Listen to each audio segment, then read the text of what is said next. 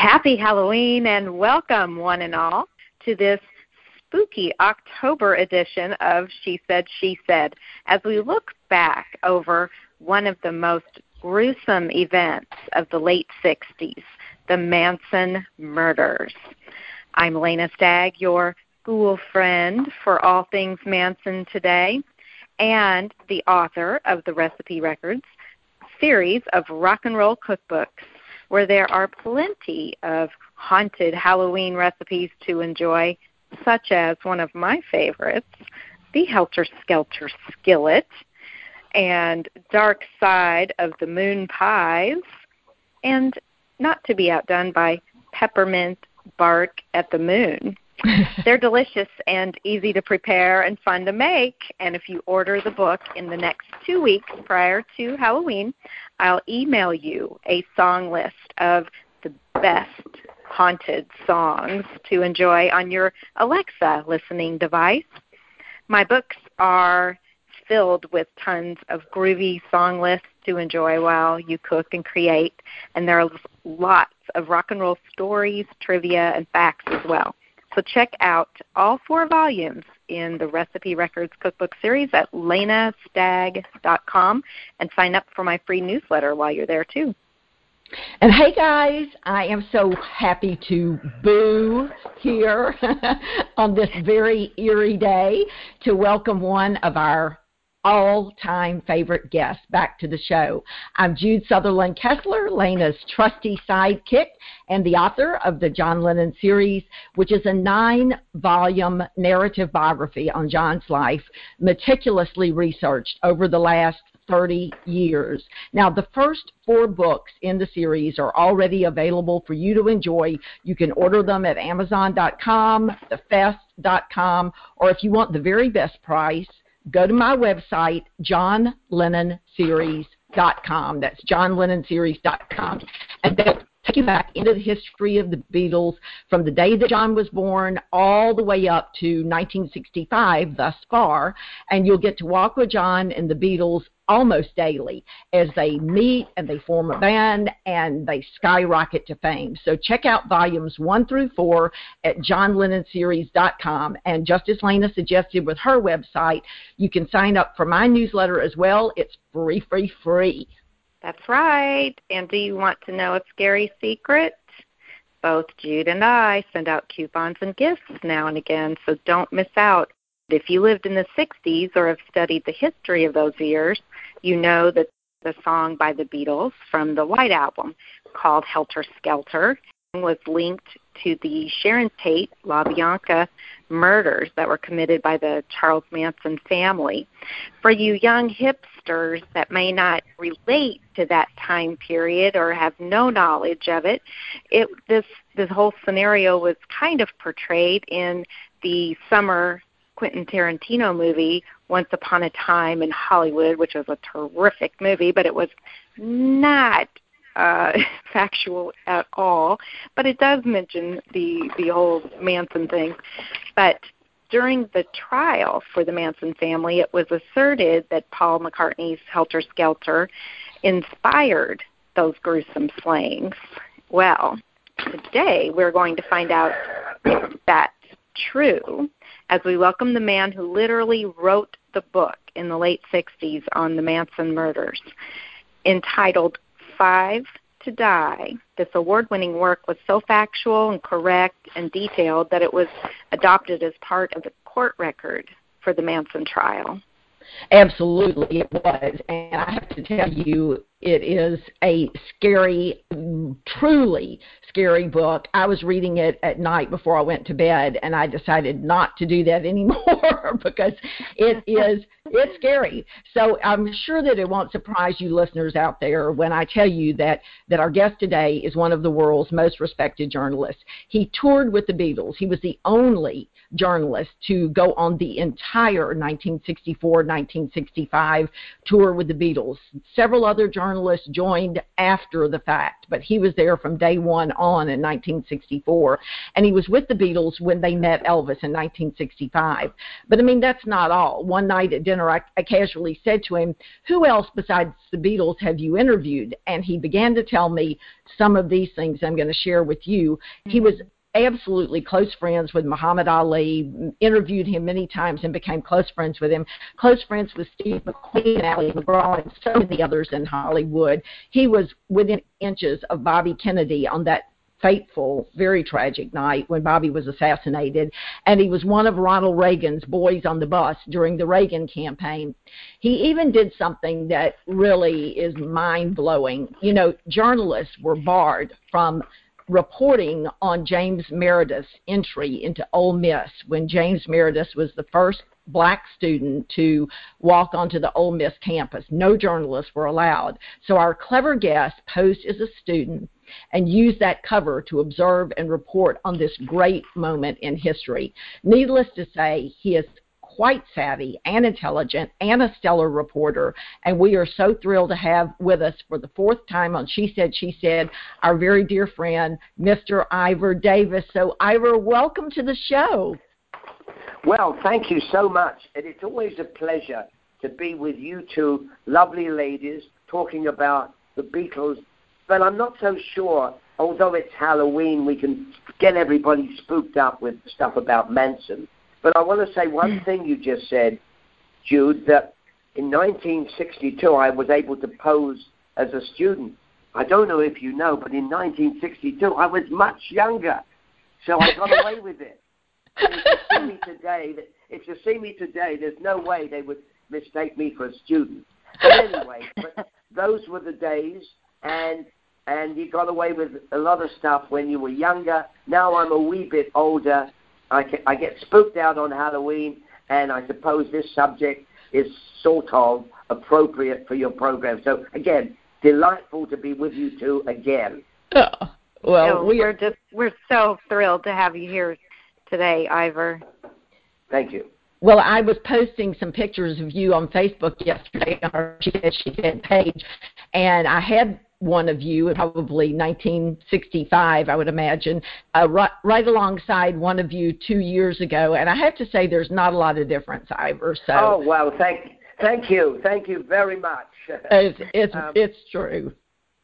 You my, you stay in shape, don't you? You work out a lot and you stay in shape, and and you can tell. So I I totally see how you got in as a student. Well, we said a moment ago that you are the living definition of someone who wrote the book because Five to Die was, as, as, we said in the intro, found to be so accurate and thorough that it was accepted as court record in the Manson trial. But now, 50 years later, you've released a brand new, much more in depth book on the Manson cult and the events of the Tate LaBianca murders and the Manson trial, which really wasn't covered as much in Five to Die. And this work is by no means, listeners, by no means Five to Die warmed over. It's an entirely new creation. But before we look at the new book, let's set the stage by going back and looking at your initial work, Five to Die. So, Ivor, what made you decide to report on the Manson murders, and, and how long did you research this back in the 60s? Well, you, have got to realize that, as I said, I was a much younger fellow then, very inquisitive, working as a, a, a, a, a reporter for the London Daily Express, based in Hollywood, based in Southern California. And in 1969, um, I was sent to Beverly Hills because they said there'd been a terrible, terrible murder. So to cut a long story short, and maybe we'll get back to that about who who was murdered. And as you said in your introduction, there's an intriguing film out now by Quentin Tarantino called Once Upon a Time in Hollywood. But as you pointed out, rather discreetly, without wanting to spoil it for those who haven't seen the film, the movie, as the title suggests, is a fairy story, a fairy tale it isn't quite accurate. So let me just jump back to me then. Young reporter covering these horrible murders, and then I discover, as the world discovers, that a guy called Charles Manson, a perennial young man who was in jail from very young in reform schools, was the leader of this murderous pack. And would you believe they said he lived at the Spahn movie ranch? And anybody who's seen the Quentin Tarantino film will see the Spahn movie ranch, but maybe more about that later. So I, I high off as I run off to the Spahn movie ranch to find out who is this guy, what's going on, what's the background, uh, just a normal thing a reporter would do. And when I got there, I found some uh, Manson family members who were not in jail, who sat down with me over a period of three or four days and told me the most incredible story that I could not hmm. believe. And basically, they said that Charles Manson had brainwashed his followers, all young women, runaways from, from very well to do homes, to believe, would you believe, that hmm. Helter Skelter, the Beatles album, the, the, on the Beatles' White Album, was a call to a revolution between blacks killing whites, whites killing blacks. I mean, when I heard that, as you can imagine, I thought, what a lot of old rubbish. Hmm. Because I knew Helter Skelter, and I don't know if, I mean, the lyrics of Helter Skelter do not, do not in, tell people to go out and kill. I mean, it's as simple as that. Mm-mm. And yet Manson Mm-mm. was able to, to brainwash his people into believing that. So when I got out there and I heard this story of this incredible uh, blueprint for murder, the Beatles, um, I quickly mm. wrote Five to Die. And Five to Die came out before the trial began in July 1970. And one day I was in court when they rushed in with my book, showed it to the judge, the, the defense lawyer for Manson, and said, This book is not going to get our people a fair trial. The judge looked at it about for about 45 seconds and said, and I always remember this, I was in court, he said, oh, this is the usual scurrilous stuff. Motion mm. denied, the trial is going to continue in Los Angeles, let's get on with it. And so for the next year, I sat in court listening to a, an unbelievable motive for the murders that was presented by Vincent Bugliosi, the prosecutor, to the jury.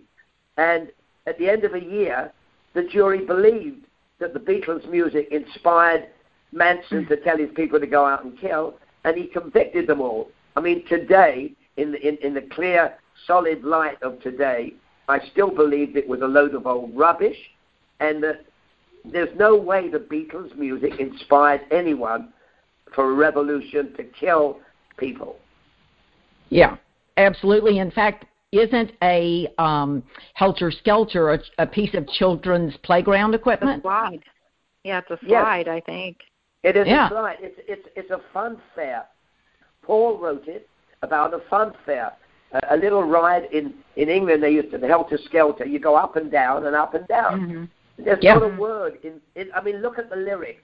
I mean, I know you, Jude. I mean, I know you guys are knowledgeable about Beatle lyrics particularly Jude with an incredible history of John Lennon, you know that there's nothing in there that, that is a is a call to revolution. It's just mm-hmm. a song, an exciting song, a song with, with, with a musical background that does sound a little bit kind of fierce, but it doesn't say go out and kill or anybody's going to go out and kill. And neither do any other of the songs on the White Album, Revolution, Sexy Sadie, any of that stuff and if I may just add this, and we're going to jump ahead, but Jude knows that when I went to see John Lennon about seven years later, and he was in LA with May Pang, I asked him about it. He didn't want to talk about it, but when he knew I covered the trial, he said, he said this uh, this is a load of old, and he actually used rather strong words that I won't use on your program, but you can get the message that John was very very upset, and he said finally, he said, what is Helter Skelter or any of those songs got to do with stabbing people to death. It's rubbish. Mm. Yeah, yeah. And, you know, if you listen to Words of Revolution, he says if you want to have anything to do with people who have minds that hate, all I can tell you is go to your house and wait. Yeah, I don't want anything to do with you. And if right. you want want to have a revolution, let me see your plan. What's your plan? Because what are you going to replace the existing things with? And then he says to him, if you you know if you're wanting to deal with Chairman Mao, you ain't going to make it with anyone anyhow. He was never yeah. never for killing or violence or even says you can count me out. You know you you can count me out of violence. So the Beatles definitely didn't espouse that. Well, so you take your tape recorder, you head out to the Spahn Ranch and you interview the family members. How long did it take you to compile the research that ended up being in Five to Die? Well, after about three or four days there, when I just couldn't believe what I was hearing and tape recorded everything, and then I knew the trial was coming up, I thought we had to do the book, we had to tell the world what was going on, and then the book came out, as, as you had mentioned, before the trial began. And I know from one of the district attorneys, and this always seems very self-serving, I must admit, and I'm going to I'm going to say it, it does sound self-serving, but believe me, I got this from a deputy district attorney who worked with right close to Vince Bugliosi. And he said to me, Vince got your book, which came out before the trial, and in your book, you lay out this ridiculous motive for the murders uh, that, that, that Manson told everybody the White Album was the reason, the, the, the Bible for the killings. I mean, so he said, and Vincent got it from your book. Well, it didn't matter. As I said a moment ago, Vince took that and ran with that. And the reason he ran with that was, I think, that he was able to convince the jury to believe that Manson was a co-conspirator in the murders because, and this is very important, because Manson never went to the Sharon Tate murder house. Manson went to the LaBiancas. Sharon Tate was murdered on August the 9th, 1969. The LaBiancas were murdered the following day, 15 miles away. But Manson wasn't actually involved in the killings. So I believe that the district attorney used the helter skelter theory so that he would convince the jury that Manson was even though he didn't stab anyone, he was part of the murder scene. Because otherwise, if he hadn't used that theory, who knows? Manson would have gone free, and this would have been a completely different story. So, really, um, yeah, amazing. I know. Even 50 years later, and it's 50 years ago. Um, when I look at it all, I think, how how could the jury believe that? How could the jury hear the music? Mm. I mean, you know the music. Your listeners know the music. You know the lyrics come on, it's it's it's it's a joke, but it isn't a joke. It's a tragedy. Yeah, yeah. Well, okay, so let's fast forward to 2017 or, or 2018 when you began working on this brand new, even more comprehensive work on the Mansons and the murders and the trial and all of the events that came after. What was it that nudged you to take up the research again? I mean, what was what's new and different and exciting in the latest work, Manson Exposed? Well, I mean, very simply, it was this. About two years ago, I was visiting my daughter who lives in the Pacific Northwest, and we had two young men who were remodeling the kitchen. And during a break, we had a cup of tea together, and we started talking about all sorts of things, crime. And I said to them, they were in their uh, maybe late 20s, early 30s, what do you know about Charles Manson? And one guy said, well, was he the guy that made everybody drink poison? I said, no, that was Jim Jones in Jonestown. And the other one, the other one said, "Oh, Manson, yeah, isn't he the guy that was railroaded by the police?" I said, "What do you mean?" He said, "Well, he was never at any murders, but they convicted him of killing people when he was never there. He was actually a good guy who wanted clean water, clean mm. air." and I thought, "Oh my God, if young mm. people, if young people grow up believing that, then something is terribly wrong." And this kind of, if you want to call it, inspired me or or kick kick-started me to write all about it, and I knew a lot about it. I'd followed it. I'd interviewed key people. I'd covered the trial. I covered the parole hearings, and so I brought it right up to date with it with this new book, and was able to include my interviews with Terry Melcher. Terry Melcher was the son of Doris Day. Terry Melcher was a was a recording producer for the Byrds. Terry Melcher lived in the Sharon Tate house before Sharon Tate lived in the house. And so um, it was it needed to be told and be brought right up to date, which I did. And then, of course, in 2017, Manson died in his 80s in prison. So my new book is is from A to Z, all the stuff I couldn't write years ago. Well, Ivor, I just finished Man- Manson Exposed a couple of months ago, and I have to say that the new material that you uncover is remarkable, and you do such an outstanding job of uh, telling the background for each. I'll just say each character, and and you know then giving us an update as to where they are today and all of that it the the amount of information in the book is is just it's spellbinding and i i couldn't i could hardly put the book down but i loved reading about all of the people that you interviewed and in one chapter you even talked about inter- interviewing Roman Polanski, I believe, in Paris. Yes. And uh, and and you know all of the all of these exciting interviews and and such that you include in this this um, ver- this second book is is outstanding. You did a terrific job. Well, I was going to ask you. I mean, uh, do you did you know much about it before you read the book? I mean, you are considerably younger than I am, and I wondered what you knew about it and where you got your information. I sorry to turn it on you, and then I'm going to I... ask you about about the movie because the movie presents a, a, a different version of what happened. So, can you tell me? Right. I mean, Jude Jude knows everything. She knows all the John Lennon music. She knows she's the number one historian about John Lennon in the world. So, can I throw the question back to you? well, we can we can we can try. Now, when I was um, you know, I was I don't know, 3 or 4 years old when the Manson murders took place. So of course I didn't know about about any of that, but my dad had Vincent Bugliosi's book.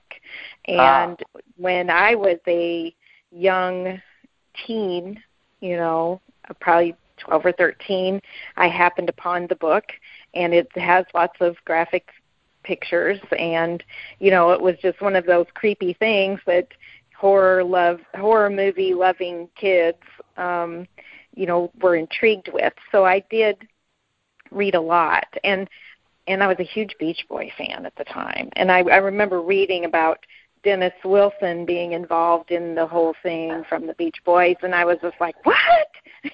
but anyway, um, I did see the Tarantino movie this summer, and I thought it was cinematography was spectacular.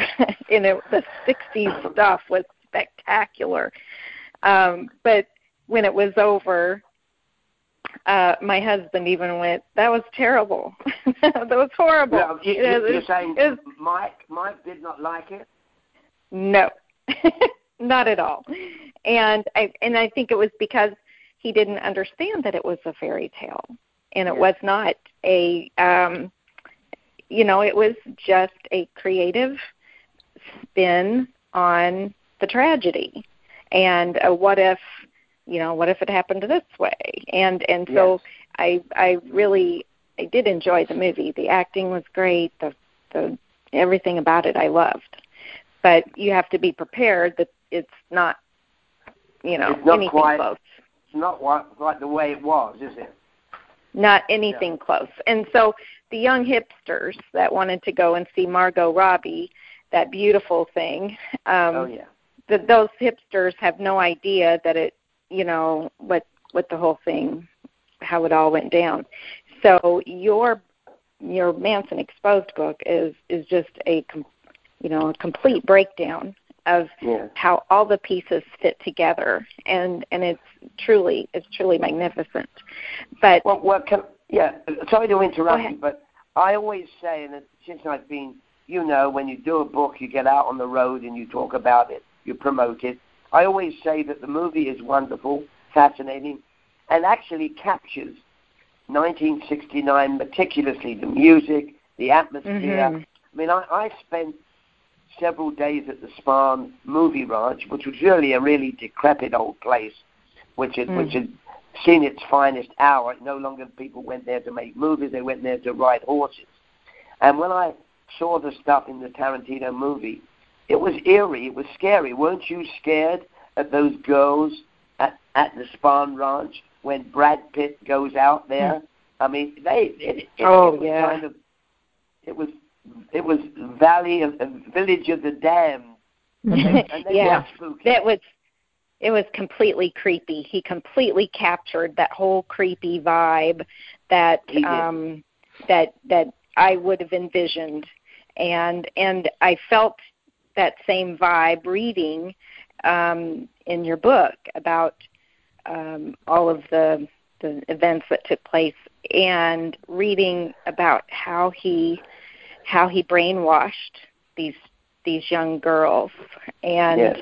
you know that that's the scary part is uh how how these kids that were a lot of them were affluent and how they were transformed and brainwashed into being you know cold stone killers mm-hmm. uh yeah, was there a, you, you, you don't don't forget what the way he did it very cleverly and very uh, Machiavellianly, mm-hmm. he gave them LSD and mescaline and mm-hmm. all manner of drugs. He fed them these mm. awful mind-bending drugs, and and by the time they were ready to go out and kill, I think a lot of them were pretty high. But that's not an excuse for mass murder, saying right. you were on drugs.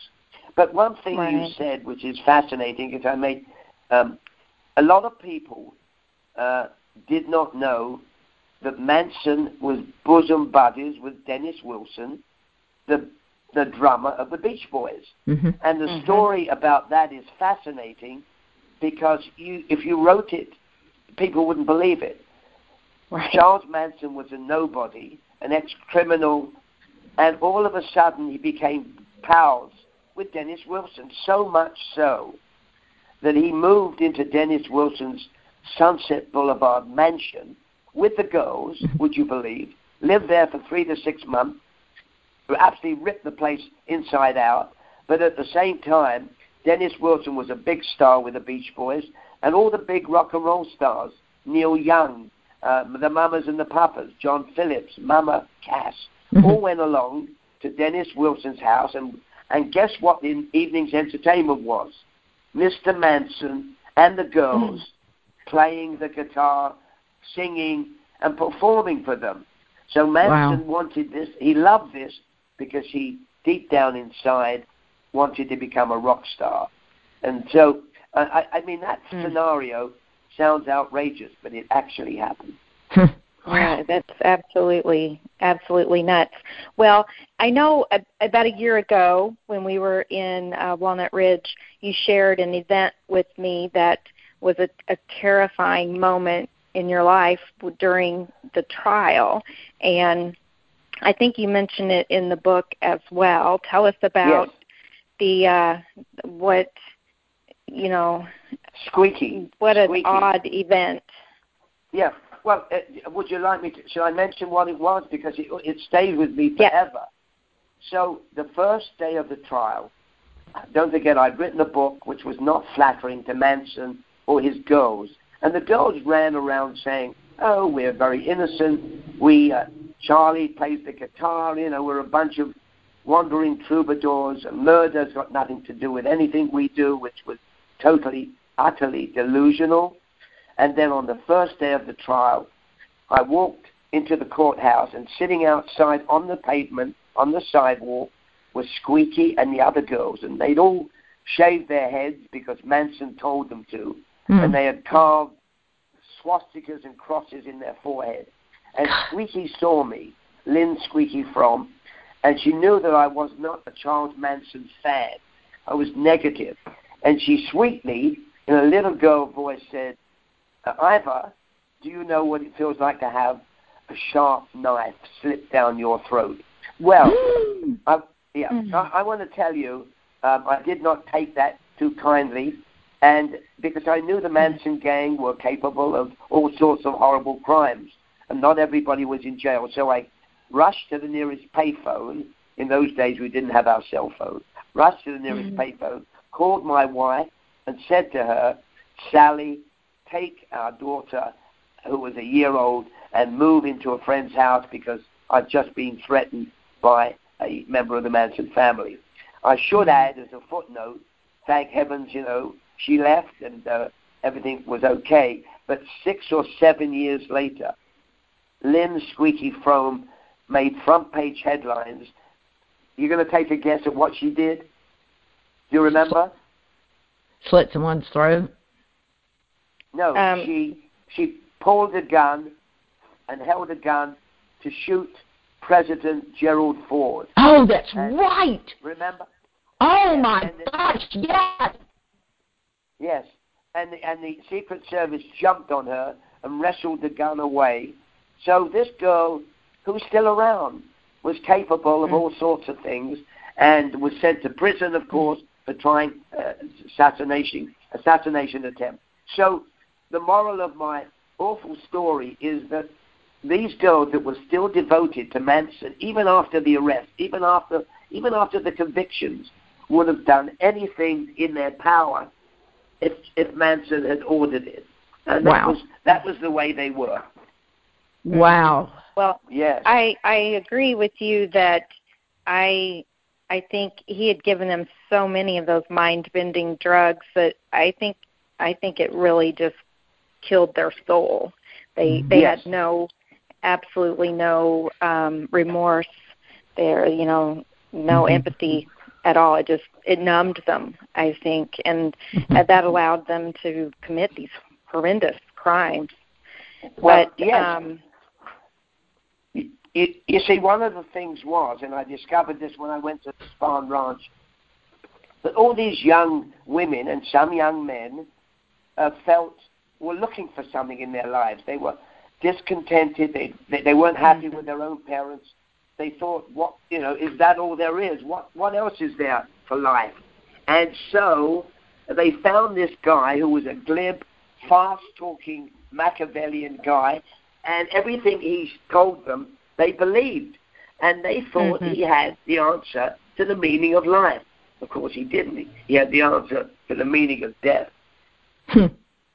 Right. Wow. Well, he had grown up. He had grown up in in in prisons and foster homes, and he really did grow up. You know, come from a horrible background, but he learned. Oh, yeah. He was a child of the street, and he learned how he could take advantage of people. And he was he was excellent at yes reading but reading people me, and and, and manipulating them. Oh, you're absolutely right. And but here's the question I would ask you again. Um, we all know young men and young women, possibly, who have had a tough time in childhood, who maybe went to reform schools, who whose parents split up. His mother was a, a prostitute. His father he never knew, and and that is you know with that is a sympathetic background. But but um, a lot of kids grew up in poverty and like that and abandoned and but did they turn out to be architects of mass murders? I don't think so. Right. No. I agree. I agree. He was he was he was not of of of this world. I, think he was from the underworld. But um as as much as I think he was a monster and needed to be held accountable for what he what he inspired and what he, he drove those people to do, do you feel like his trial in a legal sense was a fair one? Well, was the trial a fair one? It was, but what a lot of people don't know, and I was there in the second row every day for nearly a year, was that I covered trials. I covered the Sirhan Sirhan trial for the assassination of Bobby Kennedy. And so when I sat through this trial, nothing was predictable. Now, if you feel that you are innocent, surely, surely you when the opportunity comes for the defense to present their case, you stand up and you explain yourself. You talk about your terrible childhood or you talk about whatever, but you say something in your defense. Would you believe that in this trial, 1970 to 71, not one single defendant testified in their own defense. I mean, it, don't ask me why. It was a ridiculous strategy, but they never said a word in their own defense because Manson hmm. Manson told them to shut up, and they did. And and the jury realized that Manson had this absolute control of them, even behind bars, and that mm. that fitted meticulously into uh, that Manson was the chief conspirator, and they would have done anything he told them, including kill. But nobody testified in court for themselves. Wow. I mean, it, it's mad, isn't it? Absolutely. Incredible. Absolutely. Incredible. Yeah, I, it reminds me of that episode in Five to Die where Manson tells that young man to lie down on the bench, and the guy stays there for three whole days. Yes. He doesn't get up, get up from that bench. I mean, that is that is an amazing story, but it shows you the control, the mind control that he had, because Manson treated them sweetly at times. He treated them monstrously. He beat them up, and and and and they were prepared to do whatever he said, even what you just said a moment ago, which is which is lie down and do his bidding for three days. Um, mm. Some of the stuff that went on there was beyond belief. Yeah, it's just it is insane. Well, I, I the books are riveting and the the murders were just so shocking, especially uh, considering the fact that you know one of your and I won't yeah I won't share the details because we want people to read these great books. But I think if they know history, they know that one of the people who was murdered was pregnant, as well as being a celebrity. And the books are so well written, and I of course can hear you speaking in the pages of the book. I love your writing mm-hmm. style. I really can. So where Absolutely. can people where can they get Manson exposed, and how can they keep in touch with you via social media? Uh, because you also have that other wonderful book, The Beatles on, and Me on Tour, which is without a doubt one of the most accurate and best books written on the 1964 and 1965 Beatles North American tour. So tell us how people can get your books. Well, thank you so much.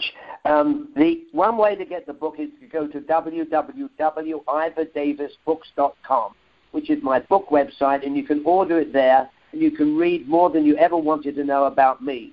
Uh, you don't have to read all that, but you can order the book, or you can go onto Amazon and order the book. So it, either way, um, my, on my book site or, uh, or or on Amazon, you can get the book. It's kind of scary, but it's I, I mean it sounds ridiculous, but I tried to tell it with a soupçon of humor. I mean, can you can you believe that? In other words, uh, well, I did. You you did you know inject some um, realistic, uh, you know, cu- current views on some of the things that were happening. You you know you gave your opinion a few times, and and it's it's stellar. I loved it, and like Jude Jude said, you you were when you read the book you hear your voice you you hear you t- um, Ivor telling the story and it's it's terrific we absolutely well thank you it. for saying that and it is. so and people can also find you on Facebook at Ivor Davis but you also have a really cheeky Instagram page and I can't remember the name that you go under on Instagram well, you know, to be honest with you, I think it might be I Davis Beatles. It is. But but but it is okay. But you know, the amazing thing is, um, the back in the in the '60s when I covered the trial,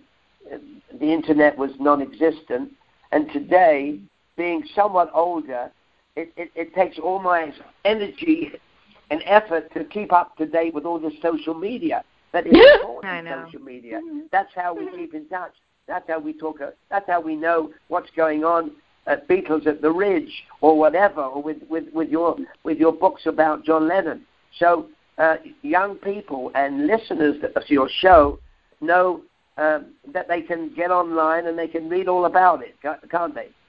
Absolutely. Absolutely. Hey, Ivor, I just looked it up, and you are on Twitter at I Davis Beatles, and on Instagram you are Cockney Kid One, C O C K N E Y Kid One.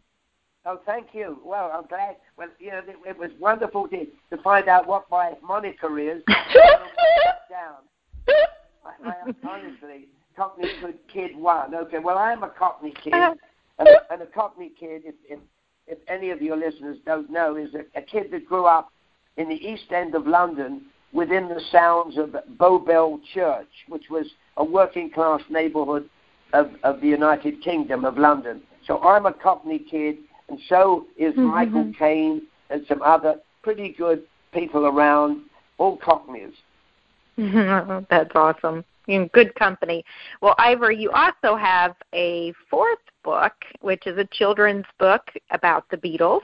It's entitled oh. Meet the Penguins. And yes. I must, um, I quickly, so, can I tell you a, a, a 20 seconds of that? Yes. Yeah. okay.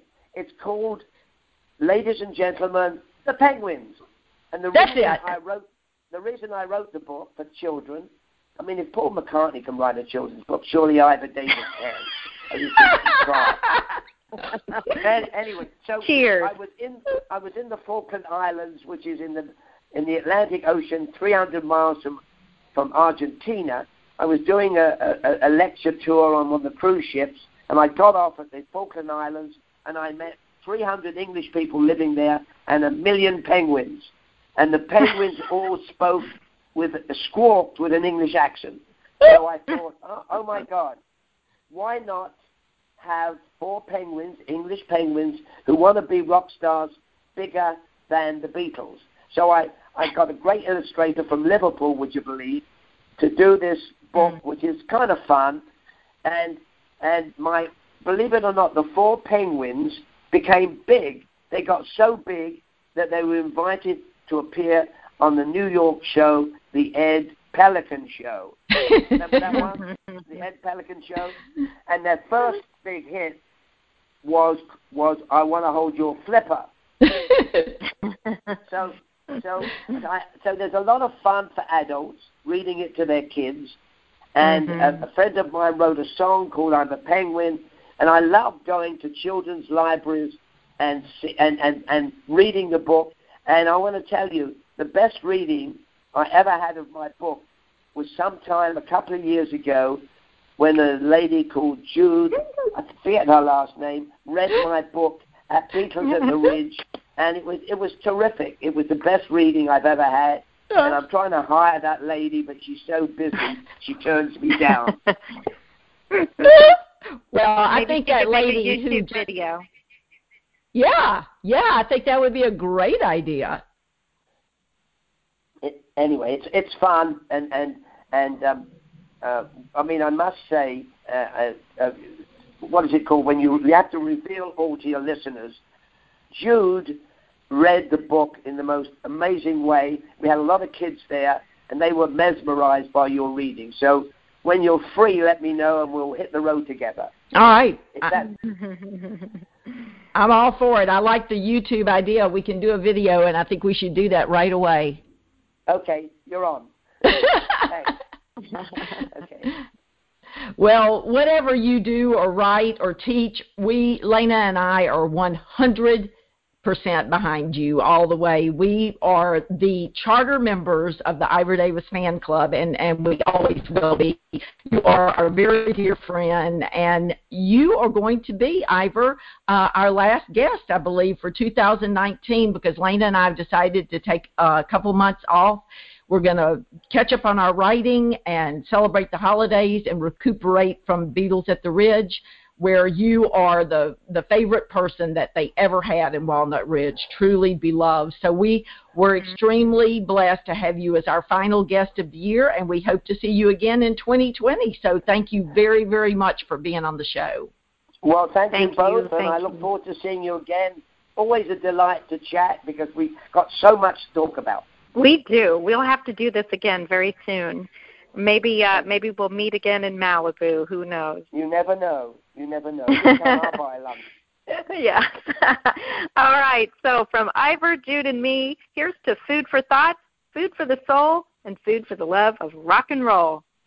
Tra and shine on.